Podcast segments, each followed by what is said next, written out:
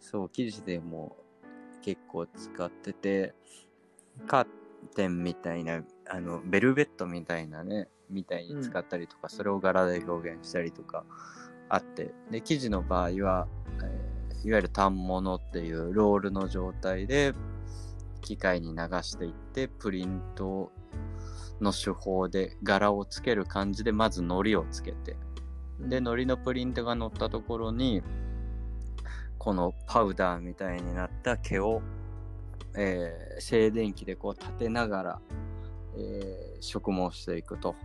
うん。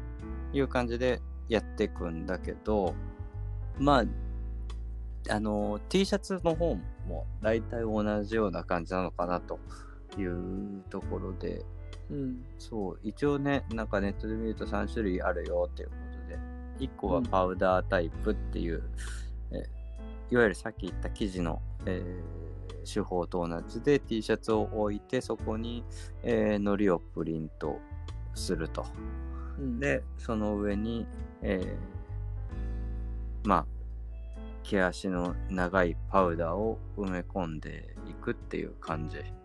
うん。うん。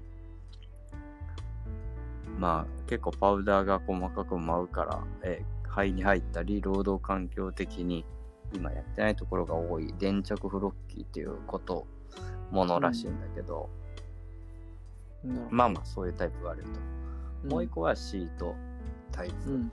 だからもうこれは逆に紙にすでにフロッキープリントされ、まあ、フロッキーシートですね。フロッキーシートしてるやつを、えー、シートでそのままプリントするというタイプ。うん。で、転写タイプは、えーシートにすでに糊がついてるので、そのまま接着か、こっちがね。なるほど。そうそうそう。まあでも原理的には、糊があって、まあそれに、この静電気的なやつで、こう、吸い付かせるみたいなこそうだね。とは、うん。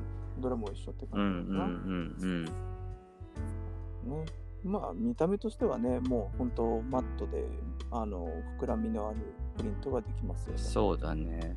うん、ね、そう結 T シャツめっちゃ欲しくてね、うんうんなんかあの、大学の名前とかね、バーンって書いてあるような、ああいうイメージの T シャツを今ね、すごい探してて、どうせならちょっとうんうんフロッキーとかね、うん。うんいいなぁと思ってうんうんうん気にして見てるとこなんですけどね。うんヴィンテージでも結構あるんですか？うん。そう、ヴィンテージだと、まあ、スウェットとか T シャツとか一部あるけど、結構、ヨーロッパのセブンティーズの T シャツとかは、結構フロッキープリントが多い印象かな。うーん逆にアメカジだとね、そんなに僕もある印象がなくて、結構ラバープリントプリントしてそうですね。そうそうなんかひび割れてるみたいな。そうそうそう。そっちの素材のが多いかもしれないね。やっぱりヨーロッパだな、狙うは。うん。ヨーロッパですよ。まあ、ヨーロッパの T シャツあんま玉数少ないけどね。そうなんだ。うん、うん。プリントものってね。なるほどね。まあ、あってもね、剥がれてたりしそうですもんね。あ、そうそうそうそうそ気長に探してみますう。。はい。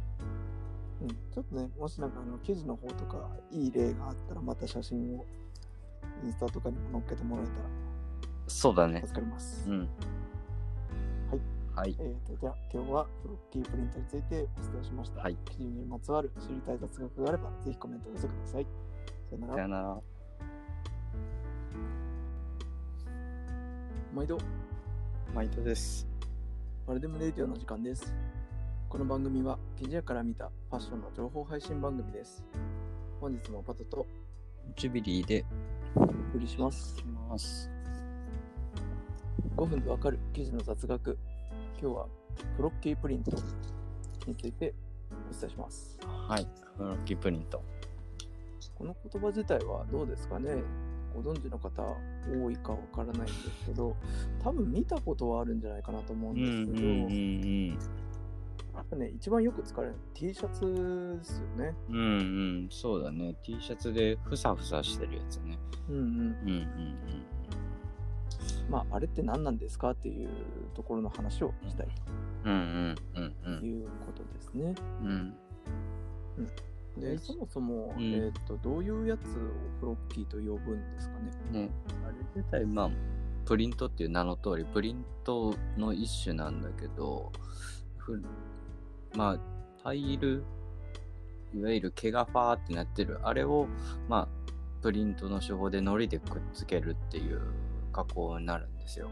うんうん。あれ何っていうと、細かい繊維に一本一本はなってるので、まあ、それを植毛っていうんだけど、毛を植える植毛です、まさに。それをしていく加工っていうことで、で、この長さとか密度感によって、このフロッキーの、えーふかふか感が変わってくるというような感じですね。なるほど。うん。でこれ、あれですよね。プリント自体は、その T シャツでね、あの、キャラクターとか、文字がふさふさしてるやつが一番もちろん有名なんですけど、記事の世界でもね、よく目にするんですよね、実は。